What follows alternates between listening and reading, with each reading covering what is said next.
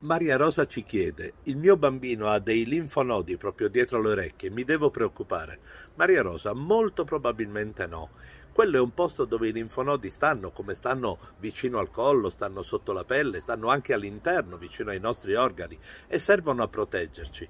Qui li noti di più perché poggiano sull'osso, ma probabilmente se vai a cercare nel morbido del collo ne trovi di ben più grossi di quelli lì. In qualsiasi caso, cosa rende un linfonodo molto sospetto? Beh, il fatto che duri da più di un mese, che sia grosso almeno quanto un pollice e che abbia una consistenza dura a toccarlo. Se ci sono questi elementi, senti il tuo pediatra. Stai ascoltando Dottor Beppe di Pediatalk. Cercaci sui social o vai su pediatalk punto it.